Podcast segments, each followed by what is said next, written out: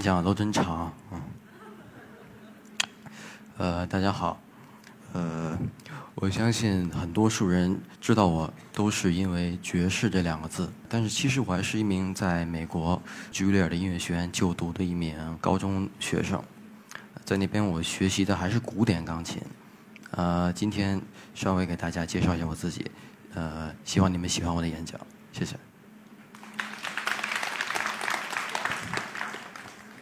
第一次跟钢琴的接触大概是在四岁左右。听我爸的回忆，是因为他带我去琴行，他说我在钢琴上弹了弹了几下，他就觉得我对那个东西有兴趣，他给我买了一架钢琴回家。在七八岁的时候，呃，可能我家长我父母想让我走比较专业的这条道，啊，然后我就开始准备考中央音乐学院附小。呃，很幸运的是，在九岁的时候，我考入了他们的附小四年级。然后那时候，我觉得就开始了一个真正的对音乐的呃学习之路吧。但是呢，从小就我有很多机会接触音乐，因为我爸是一个音乐爱好者，他在家没事儿会给我听一些像爵士啊、古典、流行，甚至摇滚、说唱音乐，他都会给我听。因为我当时我很小，我也我也不能阻止他给我听，我也不可能强求去听。他给我什么我就听什么呗。在我七八岁的时候，我爸带我去过我第一位爵士老师，他是孔宏伟老师，他是在中国音乐学院呃任作曲系的老师。当时我爸带我去他家，说想让孔老师教我学习一下现代音乐，让我开拓一下视野，不要光学古典。但是孔老师说，如果你的孩子还没有学好古典，那你不必要来学这些东西。你根本没有打好基础的话，你你怎么可能往上走呢？他说：“你让他踏踏实实学古典，以后有机会再来找我。”在九岁考完学，估计一两个月之内，我爸就带我去他家，他就说：“可以教我，可以教我爵士，可以教我即兴演奏。”我们的第一堂课对我来说其实是很迷茫的，因为他他说了什么我根本就听不懂。他弹，当时他给我演示了一个曲子，我也不知道弹的是什么，也也不知道弹的好还是不好。我觉得他就是瞎弹的。当然了，但因为他是即兴演奏，我一点都没有。了解过，当时我觉得跟他上课还是很轻松的，因为我觉得我挺能解脱我自己的。我觉得跟去他家上课根本就不是上课，我就去他家喝茶了。因为在他家每次我大概要待两到三个小时，因为我们每两周才有一次课，我不会觉得我到他家很很紧张，我去紧张的回课，我去紧张的跟他学习，而是去听他聊天儿最多跟他去聊天儿也许聊的更多的不是音乐。学了两三年以后，他给我推荐了两位。比较重量级人物的爵士音乐家，一位是法国的钢琴家，他是一个侏儒，但是他弹的琴还有他做的曲都非常的好，他叫 Michel Petrucciani，但是他呃他已经去世了。第二位呢，也是改变了我人生很重要的一个人，他叫做 Michel Camilo，是一位多米尼加的钢琴家，他演奏的风格大概是拉丁爵士。我觉得我是因为比较小，我就。我喜欢比较猛烈的东西，他弹琴很激烈，呃，有的时候弹得很重啊，呃，弹得很快，或者是恨不得去砸琴。当时他是我第一个爵士偶像，因为孔老师给了我很多他的曲子让我去听，其中有一首曲子叫做《On Fire》，是他的算是他的一个成名之作，呃，算我最喜欢的曲子之一。下面我给大家演奏一下，希望你们也跟我一样喜欢。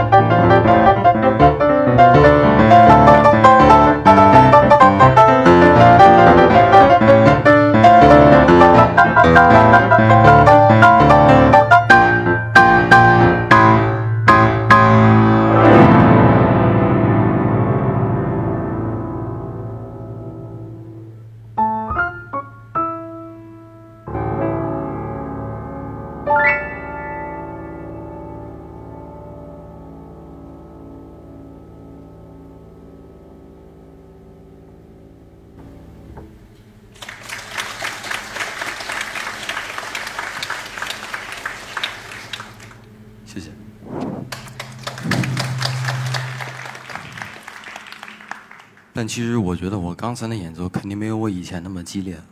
我记得我第一次演的这弹这个曲的时候，手都特别疼。大概跟孔老师学了有四五年之后，他跟我说：“你应该走出去听听音乐，或者去跟别人一起玩音乐，甚至这样。”然后我我爸就开始带我去北京的一些比较好的嗯 live house，像 CD Blues，还有呃江湖，还有像东岸爵士这样的地方。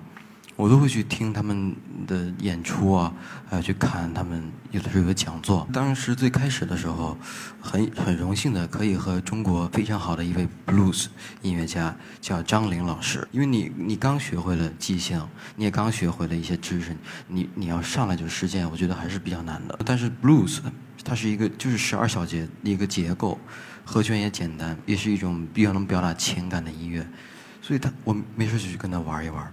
这个大约是在我十一或十二岁的时候，在 CD Blues。右面这位大家应该都知道是著名的崔健老师。当时我我正在弹，崔老师就走过来，他就一直在用手机拍我。当然我知道他是崔老师，然后当时非常的兴奋，嗯，也算是留下了一张记呃照片，很值得纪念的，在 CD Blues 的时光。跟很多人玩过音乐以后，我自己也有一些感受吧。我觉得。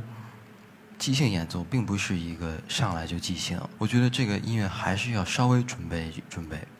比如像我，我呃，我演奏的时候，我会去把结构在脑子里先过一遍。比如说什么时候应该弱，什么时候应该强，怎么怎么高，怎么低，怎么结束，还有或者怎么开始，都是我会都会这样。大概在玩音乐一两年之后，我组建了我第一个乐队，叫阿布三重奏。我跟我们的贝斯手马凯是在 CD Blues Jam Session 的时候认识的，跟我们的鼓手哈哈是因孔老师介绍而认识的。我们大概一起玩音乐，至少有三年，甚至四年，因为我我实在是记不太清楚了。我们参加过很多音乐节。在我学琴的期间，也发生了一些小故事吧。你们也都知道，我也学古典，我也学爵士。我觉得古典音乐其实有的时候是很枯燥的，因为你要反复的去练习，你反复的去琢磨一个地方。然后呢，我的琴房没有事儿。比如说，我爸进来，他查房的时候，查房虽然说这个词不太好，他进来的时候，我可能就回到古典；但他出去的时候，我可能。就自己弹点爵士，但因为我们家的琴房是隔着一道门的，他他特地做了隔音，所以他有的时候听不太见。说实话，他也听不懂。但是其实有的时候呢，他也会过来，但是我觉得跟他性格有关系吧，他会比较严厉的说我，因为他觉得古典很重要，他有的时候会甚至让我停止在别别在不该练的时候弹爵士，而且。因为他不是搞音乐的，他不一定会知道我我心里是怎么想的。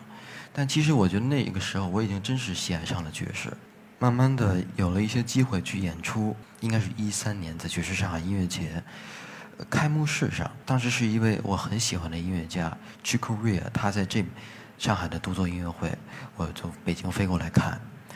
嗯，但是很高兴呢。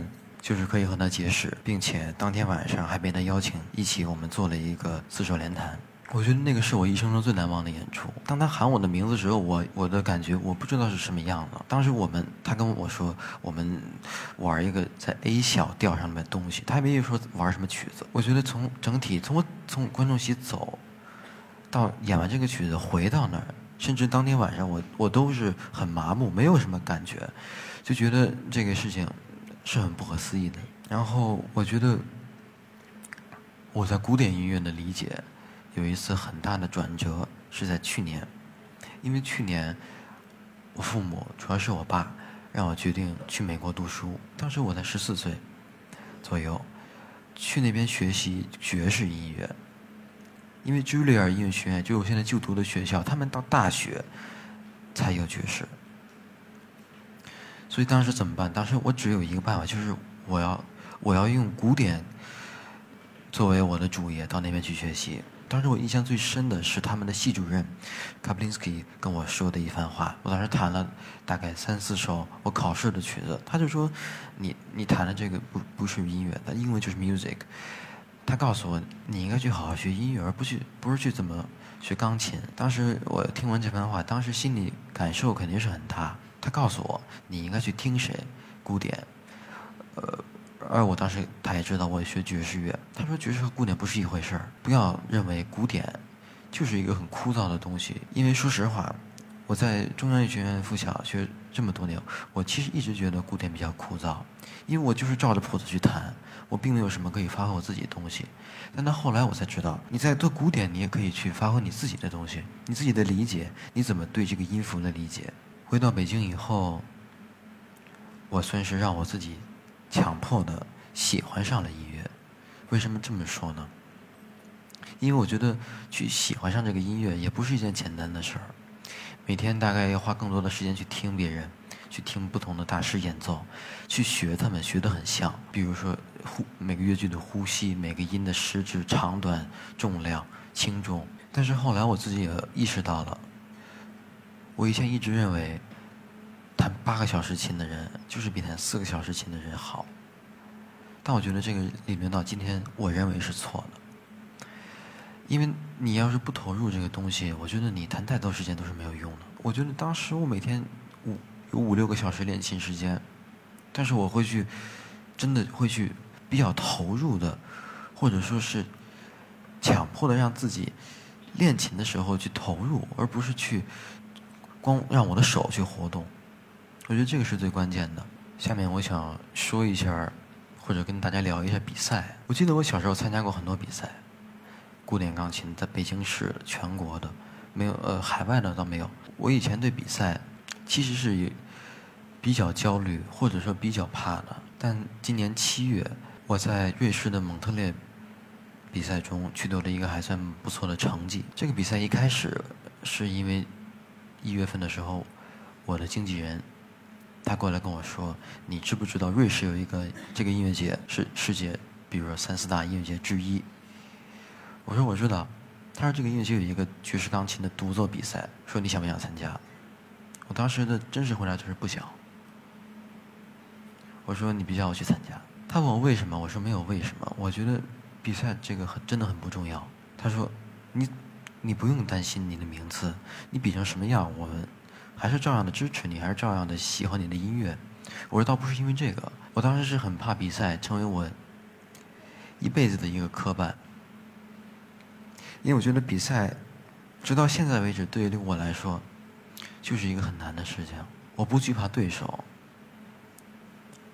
我也不惧怕评委怎么看我，但是我就是不想比，因为我知道音乐是不用比的。古典音乐有很多重大的比赛，但是因为我觉得古典音乐弹的东西都一样，有谱子，也许你可以从理解的深度、弹的好不好来分析。但我觉得爵士乐每个人弹的都不一样。何必要比这个音乐呢？因为大家也都知道，世界上为什么会有那么多的音乐类型，就是因为每个人都在做自己，而不是因为我要和谁比音乐，我就要强迫的让我自己怎么样。因为这个比赛一开始是要交三个音频，我我当时录音频的心情，我可以告诉你们，我就是觉得安吉罗安，赶紧录完得了，选不上最好。真的当然，但是我并没没有去刻意的去抹黑我自己，我只是很随便的，或者是很普通的弹了一遍，弹了三个曲子，一首我自己的，还有一首别人的，还有一首是他们规定的曲子。但我在四月三十号收到的回复是，我通过了这个预审，而且并将与十名选手加上我一共十名，在七月份在这个瑞士参加这个比赛，在比赛的前一天。也是我们到达瑞士的那天，有一个接待会，参加的是我，还有一个日本的女孩，也是一个选手，还有一位呃匈牙利的钢琴家。我们三个人被参被邀请到接待会，因为其他人可能不愿意不愿意来。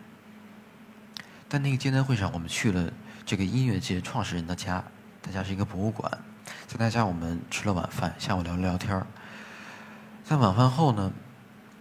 因为他们比赛的人，比赛的组织者提出，他们家有琴，你们想不想弹一下？但是其实我自己是一个很内向的人，我并不太想去在这时候表现我自己，因为我觉得没有太大的必要。但，然后当然了，其他人也都是一样的。但是后来，因为实在是气氛比较枯燥，也没有什么事儿可干，那就随便的谈一下吧。当时谈那天谈的人有两个人，第一个是我，我谈了一个我自己的作品；第二个谈的是那个日本女孩，我刚才提到的。但是当他坐到钢琴开始弹第一个音的时候，我就感觉到了，他的心里就是想比我弹得好，的确很好，他的技术各方面音量都很好。我但我一直就是觉得，他当时那么做就是为了证明比我弹得好。他也许是想在某些方面，像比如让我有点压力啊，或者让跟随我的人有点压力。但我觉得他弹的不是音乐。如果你要是为了这个来比赛的，你就可以回家了。我觉得你要是这么比赛的话，那就没什么太大意思了。但是我也没有，我也没有理他。当然还是成为了朋友，只是说他弹完了，我也就是说你弹的好。但是特别巧的是，两天比赛，第一天是他先弹，后面是我；第二天是我先弹，后面是他。当时有很多人劝我说：“你要不换一个曲子，你换一个比较激烈点的。”你换一个比较猛一点的，让提前你技术的曲子，去比掉它。我说不用，我说比赛就是弹自己的东西，没有关系。然后我去练琴，练完琴直到练完琴后来，其实还是有人这么说。比赛时间过得也很快，很快就到我了。那个女孩弹完以后就是我嘛。我当时是到钢琴上，我心里就告诉我自己一段话。我今天到这里的，到这个场地比赛，真的是次要，就是为了给大家演奏一下音乐，给大家演奏一下我自己自己独特而且自己创作的音乐。而且我告诉我自己，我永远对音乐保持的是一颗虔诚的心。我不会去因为以后的商业或者是任何事情改变我对音乐的看法，因为我觉得一个人一定要抱抱有这样的心态。你才能去赢得音乐。为什么这么说？因为你弹琴，你弹的是音乐，但音乐不一定理解你。你要让音乐去理解你。那两天比赛我都做了，我算自作主张的弹了我我自己想的东西。比赛宣布结果，宣布的结果是这样：我夺得了观众的认可，有一个观众奖，还有一个就是这类比赛的第一名。他告诉我这个结果的时候，我什么感觉都没有。当然，我从我第二天演奏完那个音符最后一个音符，我就觉得我已经做好我自己的事情了。下面给大家演奏一首我在比赛第二天演奏的我自己的一首作品，叫做《For Mark》。这首曲子是写给我特别好的一个朋友。呃，很遗憾，他今天还在上海，但是他晚上有有航班去国外了。呃。希望他能喜欢，也希望你们喜欢。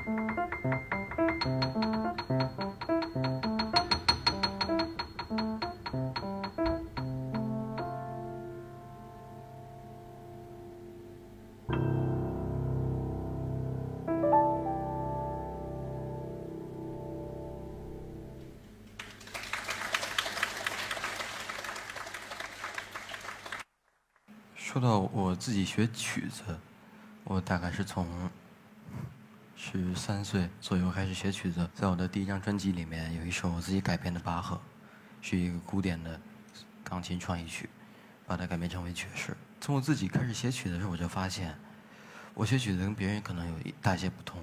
比如说，我写一个曲子，我肯定不会说，我把纸笔都摆好，我也我也准备好多少的理论去跟这个曲子较量，想把它写得多难，写的多欣赏人。该来的时候就来了，你不必去想它，它该来的时候就会来的。这张照片是我在录制我第二张专辑，在今年四月份和德国的公司森海塞尔一起录制了一张专辑。这张专辑的所有曲子，大概有十一首曲子都是。我的原创，在其中包含两首是我改编的中国作曲家陈培勋先生的两首，这些都是一首曲子，叫做《双飞蝴蝶》。几年之间，这些从第一张专辑没有一首我的自己作品，到第二张全部都是我的自己原创。我觉得这个过程也算是告诉我，我该怎么样继续做好音乐。也像我跟我刚才说的，我永远是会只当一个音乐的学生。永远不会当一个音乐大师，永远不会当一个音乐家，也永远没有钢琴家。也许可以叫做音乐人，但是绝对不是那个意思。可我觉我自己的解释就是，一个演奏或者创作音乐的人。我写过的最近写过的一个曲子叫做《雪的记忆》，这个曲子描绘了呢，二零一五年纽约我比较喜欢的一场雪。这个曲子呢，说的稍微文一点。可以是从雪还没有下，又开始下雪的迹象，到雪开始慢慢的，然后到很大，直到它变没有，直到甚至直到它化了。今天我想给大家演奏这首曲子，也算我演讲的结尾。